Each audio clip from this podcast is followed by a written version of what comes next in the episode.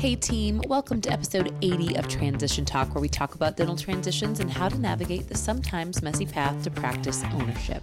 As a full-service dental transition advisor, it's no doubt we receive a ton of questions here at N D P. If you listen to episode seventy-nine, we talked specifically about those we get from buyers. It's our passion for equipping both sides of the transaction, and so in this episode, we are going to talk about the four top questions we get from a seller's perspective. Remember, every transition is unique. The answers to these questions will inevitably look different for each individual and each transition, but we think there's some commonality between them and think you're going to get some great insight and direction from us today on these pieces. Mister Loretto, how are you this morning? I am just relaxed. It's a Monday morning recording. You know, had the nice long weekend, got the little sunshine, you know, so I'm ready to roll, you know. And while I was on the plane, I, you know, heard you, we did the podcast with David on the corporation. So, you know, I get a little jealous sometimes. David did a good job there. He did do yeah, a good job. Yeah, yeah. So, uh, no, doing good. How about yourself? Pretty good. I mean, just, you know, kind of working away and have a lot of big changes here as we approach spring and good meetings that we're going to be at and a big move for us and as an organization. We are making a giant move. For our listeners that have never been to our office, we are in Plano, Texas, just north of the D F W market. And we've been in this building for eleven years. And we kind of bought this on the downturn of the economy back in the oh nine, oh ten area where everything was cheap. Mm-hmm. And so we got a great deal. And then now we're moving up north to Frisco and a new office. And it's just been exciting to plan with new office furniture and design and decor and cool restaurants all around there. So I think it's going to be amazing for our team and obviously for all our clients that, that travel in to see us. So very exciting, maybe a little nervous for the fifty-year-old guy to sign those kind of numbers and the lease and those numbers. But, you know, it's all going to work out. It's, it's about all, the growth. It's about the just growth. Just like you guys. And you go borrow all the money. It's all going to work out. It's all going to work out. And it's so funny, like announcements made. We're moving, and then they start renovating this building downstairs. Oh, yeah. There's like finally now like right. a place you can get snacks downstairs right. before there never was. Yeah. So I know it's fine, but it's going to be much better yeah. uh, at the Star in Frisco. So, well, okay, today, like I said in the intro, last episode we talked about buyers and kind of the top questions, and this really started from us just saying like, hey, we get these questions all the time. Let's come up with like a top five questions we get on these calls, and we came up with so many that the kind of the need to segregate these two are helpful. Just like last episode, when it was directed more towards the buyers, and we said, hey, sellers, this is a great episode for you to listen to. Same here, right? This is directed for questions we get from sellers, but I think buyers, you will hopefully find some little nuggets of information and wisdom. And again, putting the shoe on the other foot of what's happening on the other side of that transaction is always really important for us. So top on our list is, how do I know if the buyer is a right fit? Okay. And when I think about this question, two kind of paths come to mind. So it's like a two-parter. One, how do I know if the person's the right fit, if it's more of like a walkaway or just like a straight one hundred percent acquisition? And then two, how do I know if this person's the right fit to be my partner, short or long-term partner, work marriage nonetheless? What are your thoughts? So in the reverse order, let's go back to just the associate. You know, are you ready for the associate? Maybe that's going to lead into a partner. I can certainly give you the answer to that. You know, how do you know you're ready? But the first thing I would say is you need to be ready. Mm-hmm. So you have to emotionally be ready to give up control. Your practice has to be able to support this person. You could find the perfect person, but if you don't have the right chairs set up, you got some three or four chair practice where you need the fifth or sixth that's not equipped for it. You've got ten new patients a month. You know, it could be a situation where you're doing six or seven hundred collections. It's just not big enough. So the first thing, you have to have the patience, you have to be mentally ready, financially ready. Then it's a lot easier for you to, to interview these people. So when you do get to that point, then it's got to be a situation where it's not just you are ready, your family is ready, and even your team. They're tired of just hearing negative things back from the patients of, you know, how long it's taking, and it just seems like they're always, always mm-hmm. behind, and the stress of the of the senior doctor. So I think there's a lot of indicators there that are are telling you like, hey, I really do need that help. And then from there, it's just... It's really just making sure that you have a very forward-thinking plan of how this person's going to work, really understanding the break-even of how much more dentistry you need to do to pay for and have a break-even for this person. At what point do we start to set goals for a buy-in? Do we have a transition team in place? So there's a lot of things, just knowing that I want the senior doctor to really be ready and to really have a plan. It's like the first thing. I'd almost like interview the doctor and say, are you sure you are mm-hmm. ready? ready for this process. Yeah, and I think that's important because how do I know it's the right person is easier to know if you aren't worried and trying to figure out if you're ready or if the practice is ready or how do I do this, because there's so much to think about. It's such an emotional process. There's so many logistics that having that plan and being prepared then allow you to say, okay, I know what I need. I know what my plan is. I know what I'm looking for. Now I can focus on like, is this person the right person? Are they clinically the right person? Are they personally the right person? All of those other factors you can focus in on without being influenced by all the logistics. Clinically, yep. You know, the same pace, or they're, the two of you are going to be taking certain clinical courses together. They're driven. It's how they present themselves, how they communicate. Are they a person that shows up looking sharp and ten minutes early, or are they, the meeting starts at, you know, eight and they're there at, you know, eight oh one and they look like it's eight oh one, you know, you're really looking for, you're going to be dating somebody. You want to have all these same qualities. Like, can I really see myself with this person on a long-term basis? Long-term, in this case, for an associate is going to be anywhere that you can envision them being one and two and three years. You're about ready to introduce them to your entire patient base, to all of your team, to your community. This is a big freaking thing. Yep. So yes, we definitely want to make sure that we're interviewing thoroughly. And again, that I love it when the entire team is interviewing, and you, we need to make our team aware that this is not a kind of a trial and error. Let's just figure this out. But we are committed for this process. We just typically made a huge financial investment mm-hmm. for the practice on the expansion, the maybe the marketing, the business consulting, to even prepare to finding the right person. Yeah. And I think things like personality testing, we use a thing called the Culture Index. Those things can be helpful. I would also caution you that if you really, really like the person and you really, really enjoy their company outside of the office, that doesn't always translate to a good partner, right? Like, you have to be able to communicate and talk about hard things, and you have to have the right philosophy when it comes to managing people or managing the practice or managing patients. So the time that you're spending with someone beforehand, right? I have this plan. I know my practice needs this. I've identified this person. Like, we recommend dinners individually, dinners with spouses, outside of the office, talking about worst case scenarios, right? Like, all of those things will help ensure that you are on the same page, because we have lots of friends who think differently than we do and would not run a business together. I am married to my husband and would never, ever, ever work with him just because we're different people. So like, those things too, oftentimes we'll we'll talk to people who say, oh, we're like best friends. Yeah, but that doesn't always translate to partnership, right? So how do I know if it's the right fit can come in a lot of different ways. And so really exploring that relationship before you dive in, in addition to the clinical side, which obviously has to work. And I do think that when you're trying to identify the person in this kind of first area, that's the perfect fit for you on the associate thing, it's actually way more important to me that we do a lot more pre-screening and interview on mm-hmm. that front. Mm-hmm. When I think about the perfect person that's going to transition from one hundred percent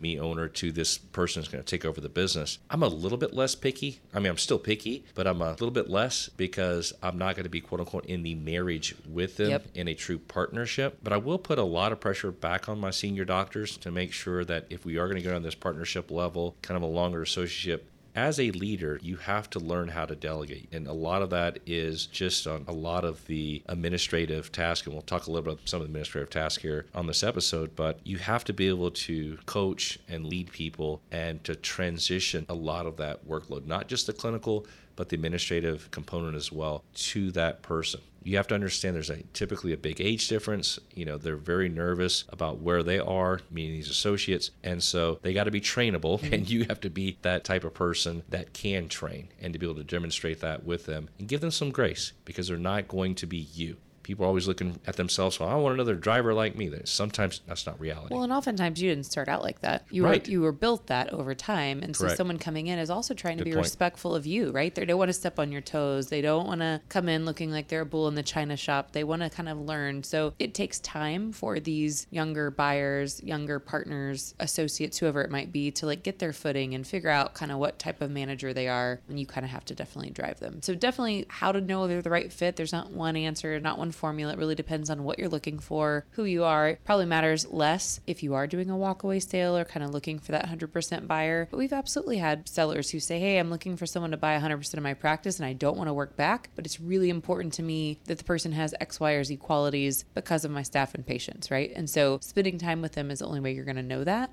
because maybe you can't get your staff involved that early. And we'll talk about that at the end of this episode of like when to tell staff and how to get them involved. But if it's a partnership, like you said, your staff need to be involved because they're going to be the ones who are going to be working with that person. Yeah. Yeah. And if it's a situation where you're going to be out, say less than six months, then if you're in a rural area and it's hard to find somebody, then we can be, we need to tone that back a little bit as far as how picky we are. We need to find somebody to take over the business, period. Yeah. If it's in a kind of a high demand market, and we have plenty of runway of finding that perfect person over the next one to two to three years, and your transition plan is just to be there for three, four, five, six months, then we have literally years to look for that perfect. We don't have to be as in a dire need, like mm-hmm. I've got to find the person and, you know, execute immediately. So I've always found it interesting that the senior doctors, it's not about the money, but this component of finding that right person is one of the most important things. Mm-hmm. It's, it's kind of shocking. It's not, what's my value? How can I get fifty thousand dollars more? Just bought the piece of equipment. How do I get this? That's probably ten percent of the people we deal with. ninety percent is just finding that person. So just even coaching them yeah. early on. That's I love to do that with both my younger doctors and the staff doctors, coaching them on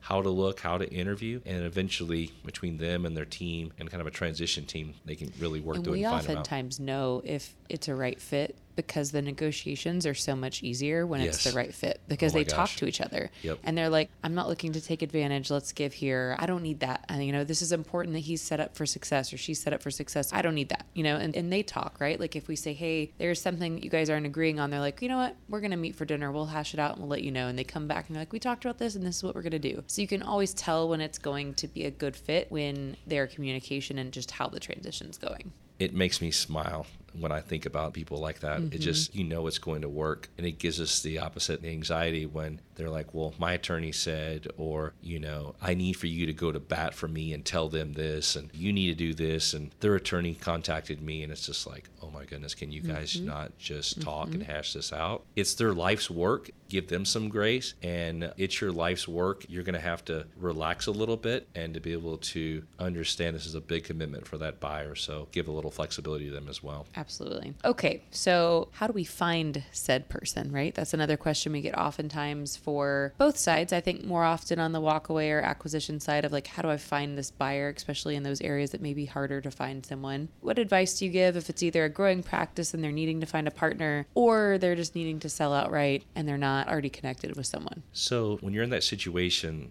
and let's just say example one is, hey, I'm a forty-five year old and I have, you know, forty new patients a month. Let's say it's a G P practice and we're booked out. I'm explaining to my team that we cannot continue to function this way. We will have to expand and we'll have to find somebody, and it's for the succession plan of the business. So I'm being upfront with my patients, being upfront with my team as far as what our plans are, that we're planning on bringing another doctor in the business. So when that's the case, I'm setting them, everyone up for success, and then I'm going out and I'm telling everybody. I'm telling, you know, if I work with Shine, I'm telling them, and but I'm also telling Patterson, Binko. I'm telling, I'm going out and posting on state, local, my study club knows it, the dental school that feeds into mm-hmm. that area, the dental schools that maybe feed in, A G D, G P R programs. If I'm taking Spears courses, whatever I'm doing, I'm telling everybody I know, all those faculties, that I, Charles, in Plano, Texas, am looking for this type of person. So I should not be hesitant, cautious, what this is going to look like. I'm advertising on maybe dental forums, Facebook. I'm not hiding it. Mm-hmm. Okay. So I tell the same thing to my young people that are trying to find something. You have to put yourself and become a marketer. And this will create opportunities. This will, maybe we're looking at two, three, four candidates. This will allow you not to feel stressed about, I met this one, do I make the decision? You know, interview very slow, especially mm-hmm. because it's such a big decision. And then if it is on the transition, let's say it's more of the early sixty guy or early sixty gal, whatever it may be. I understand why you would be nervous about maybe telling your patients, but I'm always of the belief that you're open with them. I'm not saying I'm going to quit tomorrow, but I'm just saying when patients are asking, hey, doctor, how much longer you plan on being here? You know, the answer is, well, I plan on being here for as long as you allow me to be here, as long as I do good work. Am I always looking for new team members that can add to our practice? Absolutely. I want the best for you. At some point, there will be a transition time for me. It's just not now. Mm-hmm. And I will be communicating with my team that we need a transition plan. If I retire at sixty, sixty-two, sixty-five, sixty-six, sixty-seven, I don't know. But, you know, Jenny, you are thirty-three years old. I want to have a business that you can be gainfully employed with benefits and profit sharing plan, and you'd be happy here for the next thirty years. Mm-hmm. For us to have that, I have to have a succession plan. We have to have a succession plan. This is why we will interview and find the right person that will match our practice and what we're needing. How do I envision that? It's probably going to be where I bring somebody on, mentor, and then we run the practice together, and maybe I transition out somewhere over time. That is being honest. That process could work over five or seven years. That process could work over one year. Don't know. But just make sure that the team understands that they need to be involved in this process. Yeah. And they know, patients and staff, like, no, at some point, you are not going to be there. You know, I mean, like, right. That is just life. That's the evolution. So the clients we've worked with who have done this the best generally say, when patients say, hey, I hope you're not leaving, they'll be like, well, I am someday, but not tomorrow, or not to, you know, right. and, and so they're transparent, but they're not fully disclosing, I'm actively searching for someone, or my plan is in two years, but they let them know that, like, this is something that's going to happen in the future, but I care about you guys and I'm going to do it with purpose, just like I've done everything else. Well, and what happens when you don't have this plan to hang on to the consistency of the practice and even grow the practice is you're now in your sixties, and now you start cutting back. Now you're cutting back from four days to three days, and you're just naturally letting the practice go down. Mm-hmm. And the patients see it. They call in. I don't, we don't see these patients in these days. I got off all these insurance plans. The doctor is basically saying, hey, I'm trying to slow down. Mm-hmm. Right? So by allowing a plan and bringing someone in, the patient's actually going, hey, there is this transition plan. This young guy or young gal in the practice, they've come and done the hygiene checks, and I really like them, mm-hmm. you know, and they're seeing some changes in the practice. And I even think about my own general practice that I go to, and they have had a succession plan. They had multiple doctors coming in. I'm not thinking to myself, okay, who was the first guy that saw me? Okay, and when is his retirement plan? And he's not coming to see me anymore. I go because it's on time. Mm-hmm. They have the exact type of technology I like. It's easy on me, and it's reasonable. They're nice. That's it. Yeah. And we've kind of morphed this question. We started how to find a buyer, and now we're kind of talking about when to tell staff and how to tell staff. And those two things go together, right? For sure. Because how you find someone and the process of finding someone, that's kind of the number one fear, is that, like, people are going to find out when I'm trying to find this person, especially in one hundred percent transition. And so confidentiality is important. Again, not telling them a plan, but, like, a lot of our clients are nervous, and rightfully so, right? Not everyone's staff is super supportive or maybe super established, but they're nervous that as soon as they say, hey, I'm transitioning, there's going to be this, like, mass exodus. They're all going to leave to other practices. And for some practices, I'm sure that is, like, a valid concern and something that's a risk, especially in this economy of staffing. But I think that for the most part, when you tell your staff that you found a buyer, right, is a personal decision, and that you have to do based on the personalities and what your plan is, right? So let's say you find someone and it's going to be a partnership. I think that's a much easier conversation. For sure. It's just a preparation of you as the senior doctor of, like, laying the groundwork and being the, you know, tone at the top. If you found, like, an actual buyer and you're going to sell one hundred percent, that's a harder, trickier thing. But I think you could still, like you said, lay out the transition plan, lay out the reason, lay out the succession, the fact that I'm doing this for you and for the patients. But when you tell them probably does depend on your staff, right? Maybe you have an office manager or a business manager who's been with you for twenty years. And maybe you tell that person much earlier in the process, because maybe they have a, a sixth sense and they're going to know something's going on, and you want to be upfront and transparent with them. But maybe you have a younger set of staff, you know, below that office manager, that they don't know you as much. And maybe they're one to gossip, or maybe they're one to be super chatty with patients, and you don't want them to find out. For those staff, we often say, hey, when you tell those staff, you need to have the transition pretty much figured out, right? And that could mean a week before closing, that could mean a month before closing, that could mean the day before closing, right? And everyone has their own opinion about how that feels and why and, and what that looks like. But there's no wrong answer if you've really thought about it and you've customized it to your team and what's going to be the best. I've seen staff who are told two or three months before and it works swimmingly, and then I've seen those that are told two weeks before, you know, and it's closer, and it feels that feels icky to some sellers, but it was best for their team, right? Because they didn't have all the answers of how to answer what's going to happen and who's going to do this, and they didn't have the security to be able to tell the team in the right time. So you're right. I, I never really thought of it that way, but I think that for the sellers, it, it really has to do with their kind of confidence and their leadership skills of how to address those questions. Oh, one hundred percent. Because if know? you don't have answers, then that just breeds like all kinds signs of yeah. nervousness from your staff. Like, what's going to be different? Are they going to take away my health insurance? Can I still go on that vacation that I planned right. next month? If you don't know and you're like, well, here's what's going to happen, but I don't know anything else, then right. that's what causes people to like go look for other jobs or get nervous that things are going to change. Right. But I mean, if the doctor is able to say, look, you know, we have the buyer in place, we've identified that we're not changing anything. They just want to know, do I have a job? Yep. Is my pay going to be the same? Is my benefit package going to be the same? You know, what are the major changes? That's all they need to know. Yep. And if nothing is going to change, you're dealing with it right out front. Yep. Guys, nothing is going to change. Yeah. And if anything, to- it's going to be for the better. Yeah. And you have to prepare sellers. It's your responsibility, in my opinion, to prepare the buyer for meeting of your staff, right? So some of the best staff introductions or staff kind of notifications that have ever happened have been when the seller has said, hey, let's meet and let's talk about every person on my staff. This is Sally. She's the front desk. She's been with me for twenty-five years. She's got a husband. She's got three grandkids. The most important thing to her is being able to go do X, Y, and Z with her grandkids. I let her leave at three on Wednesdays because she likes to pick up the youngest, like whatever that story is for each employee. So when your buyer meets them for the first time, they are armed with that knowledge. They understand that. They can bring those conversations, those people, whatever's important to that staff member to the table and help ease whatever kind of nervousness, because change is hard. None of us like it. It is scary. They're not in control. They probably need this job. And so being able to, as a seller, to prepare the buyer for the people that they're going to be inheriting as part of this transition, and then allowing the buyer to utilize that to make them feel safer is also really important and can be really powerful. Yeah, I've used this one before where if you're a buyer going into kind of a seller's market and the senior doctor interviewing multiple people, maybe just even get the job as the associate. In this example, it's working for the senior doctors or selling it to this buying doctor, is have that almost flashcards up, show the picture of Sally, and now you can show it. Here's pictures of all the team. Here's a little bit about each one of them. Go home and study it, buyer.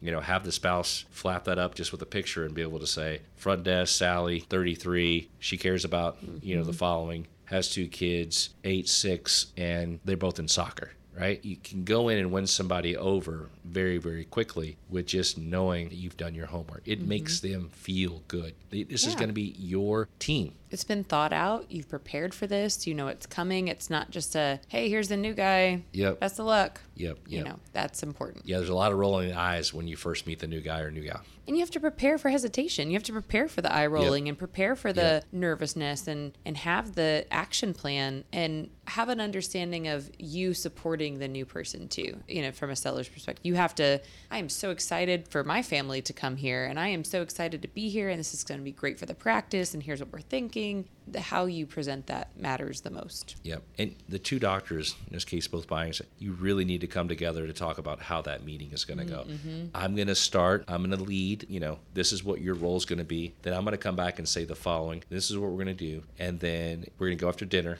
After that, we're going over to my house. Whatever that is, it is a thought-out plan of how that meeting is going to go down. Yep. And usually we like to say in one hundred percent acquisitions, we usually like for the seller to have a conversation with his team or her team first solo. And then within a very short time, so maybe the meeting's in the morning and maybe buyer shows up at lunch with lunch, or maybe at dinner, never on a Friday, never before a long break. Always want to give them chance to meet the buyer in short order after they find out, but not immediately, right? Because they're going to have the eye rolls. They're going to have the what's happening. Maybe some people are going to be emotional because you're leaving. We want that to be able to pass and them to be able to come to the table for the buyer with like a fresh attitude. So, okay, so we skipped that. So this is the final question. This is probably the most asked question. How are you going to determine the value of my practice? Well, Christy, you lead a valuation team, so this is ridiculous that you're asking thirty thousand foot Charles on valuation. So one you, word,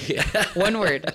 Just give me one word, and I'll and then I'll take it. So what's my question again? How am I going to value? How am I going to value the practice? I'm going to look at the history. I'm going to look at the tax returns, the cash flow. I mean, I'm looking cash, at, I just want to see the profitability of the thing.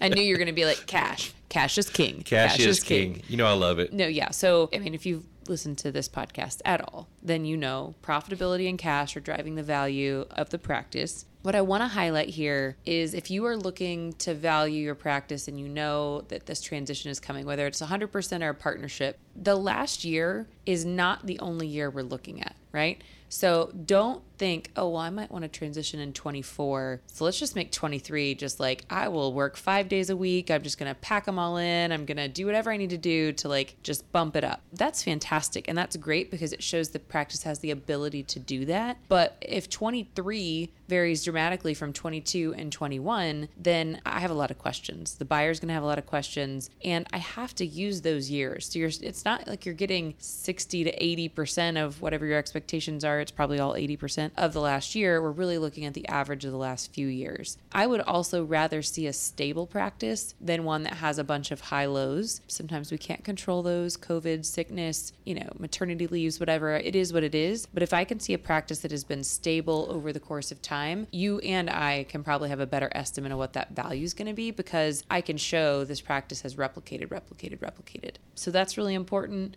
And then also just kind of if you have increases, let's say you do have fluctuations, it's important for us to know, hey, my practice was really down in nineteen because I had a shoulder surgery, and then COVID happened, and then twenty-one was great, right? Everyone had a great year in twenty-one. twenty-two is probably like more like a normal year. If you look at eighteen, twenty-two is probably more like I usually do. Those reasons for it being up or down, I had an associate for six months, it didn't work out. Now I'm just a one doctor, it could be a two doctor, will help even it out, smooth it out, normalize the cash flows, and normalize the story that we're telling to the buyers as we look for one hundred percent acquisition type practices. It's also important to understand, if, especially in a partnership scenario, I'm not valuing opportunity. So the fact that this practice could be a two doctor, if you could bring in someone and open up, you know, a whole nother slew of days or open up that second location full time, that's great. That's opportunity, not what we're valuing the practice on. So you don't expect to kind of see that in the dollar value from what you get. Yeah, and you can too, as a buyer, if you're going to buy one hundred percent of the practice, then obviously I'm going to use the data today. Mm-hmm. So maybe the year end of calendar year twenty-two and twenty-one. And remember, we are going to use and do this average, but we are going to weight the most recent year yes. as more of a true reflection of the value. If million, million, and the business is doing seven hundred on that last year, then the business is going down. So therefore, I'm not just going to take two point seven divided by three and say this is my average. I'm, I'm looking at that last year. So it does have an impact, and you can technically, I call it,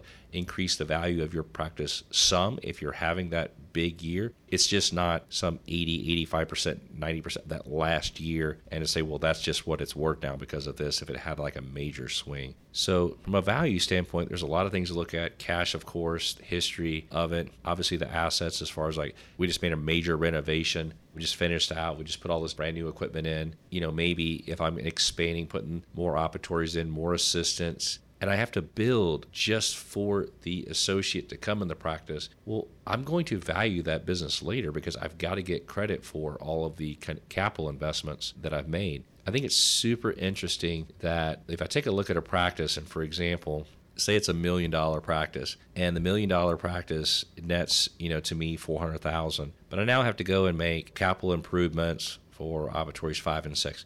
I have to hire the associate. I'm paying the associate one hundred dollars, one hundred twenty dollars. Maybe they're doing forty thousand dollars, fifty thousand dollars of collection. Now the business is growing, and so I have to pay them money. But when I look at it, now the business is doing one point four, one point five. It's so interesting that the associate is like, well, oh my God, I grew the practice. No, you did not grow the practice, associate. I grew it for you. I put the capital improvements. I changed the marketing. I handed over those patients. I paid for that course. And when I look at it, I was making four hundred grand. I took a pay cut when you came on board, and now I'm making like four fifty to five. It's not like I'm making seven or eight. And it's because I'm paying you, and I'm paying for all these other things. So naturally, the practice value has to go up because I have to recoup my investment. Mm-hmm. It's just logical. But I guess I'd say it's logical for the seller who made all the investments. It's not logical not for the person, no. the young person that did not make and take all of those risks. So just know and be willing to have a reasonable increase in value. And that's maybe using the last couple of years and not, hey, I've been an associate for ten years. That would be unreasonable and not fair. So, well, and if uh, you didn't talk about it, I mean, like that, again, if you expect to get credit for the time that you're in the practice prior to the valuation, that should be a conversation you have well before agreed. The actual transition and valuation process starts, because now the emotions are in it. Now we feel like we're, you know, not getting what we thought we were going to get. But did you ever voice those right. communications? So when we value a practice, and what that value is are going to be determined by what your conversations have been. We work with clients who say, hey, we agreed that we would value it when they started and value it now and average the two. Great. We'll do happy to do that, right? Or another factor that I think buyers should think about, if you're going to buy into a practice, and let's say you're going to be a partner, and that's when we often get the whole, like, I'm not paying for my work kind of comment. We're valuing the practice, let's say, as of six thirty twenty-two. Your practice, it might take us, let's say twelve weeks, like three months to get that value back. So now it's September. Let's say you're actual not going to have a buy-in until like June of twenty-three. That value is now a year old. And if your practice is truly growing, you've actually seen growth, right? That you're not paying for from the valuation date through the actual transaction date. So understanding too that the valuation date and when you actually buy in, there's a lot of growth in those true like growth situations that's not being captured in that valuation. So I don't know, I have a hard time with the whole paying for it just like you do, but I think it's important to understand we're averaging it, we're trying to give credit for history. On the flip side, there are times when we work with sellers from a valuation standpoint and they've acquired another practice, they opened a new location in the most recent year. And there may be times where we say, hey, it's actually unfair to include twenty-one and twenty and nineteen or whatever the historical years are because the practice is dynamically different, right? It will never not be two locations. It's always going to be two locations now. So the reason why we had growth is not because they put in an extra a day trying to inflate the value. They They invested a ton of money in the process. They opened a new location. They acquired another practice and merged it together. So we have to use one year, right? Those are extreme situations, but I always think it's important because every transition is unique to think about those one-offs where maybe the rule doesn't apply and we have to do something really unique, but you should have a really good answer for why we're doing that unique thing in that one situation. Well, in the end, from a value standpoint, it better make really good sense to the seller who made the capital investments, who believes yep. in the person and basically says, if that person were to leave, my staff would kill me, yeah. my overhead would yeah. kill me, and then my spouse and my kids would kill me because I am going to now have to go work double. Yep. So in that example, that's, again, we have a win and we need to make that work. And the same thing with the buyer. They're in this, well, I feel like, you know, I grew this and now I'm overpaying and why is this? Well, I'm looking at the value. I think it's reasonable and fair. I'm looking at how much you work and I'm looking at how much you're going to net. And you can find me another practice where you're going to net fifty percent because it's down fifty percent overhead that we've created in an environment that is just literally almost zero risk because of the amount of patients that have been fed and the marketing and the strategies. And you're doing these procedures and he's doing this procedure, she's doing that procedure. And you now are going to make four to five hundred thousand dollars after the buy and you've been here two years. I get that you feel it's a little overvalued, mm-hmm. but oh my gosh, yeah. this is incredible. Yeah. You big know, picture. Th- you have to see big that big picture. picture. Big and picture. So value is a lot of different things, but in the end, it's got to work for both parties. Yeah. And I think this is kind of a good question to wrap up on because it kind of has the same theme as the other pieces, right? It's going to be a preparation, knowledge, like doing the homework before you start having to go through the process.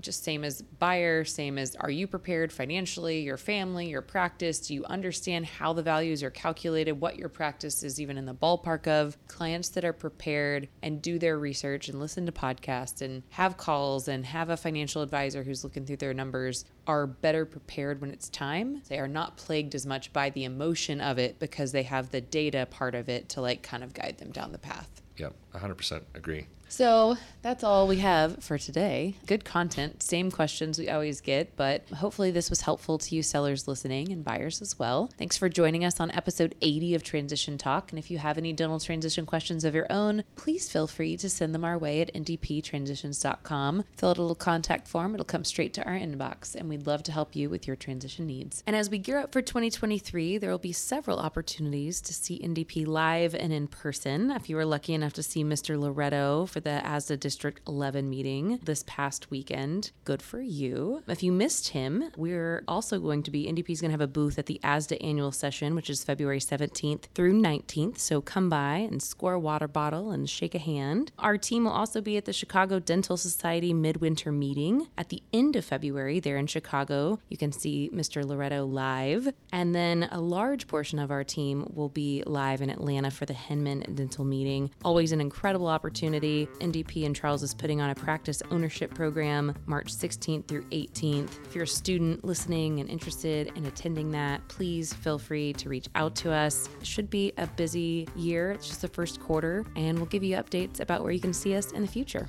As always, make sure to share the transition love with those who may not know of us yet. And of course, subscribe to Transition Talk wherever you listen to your podcast. Until next time. Awesome. Thank you.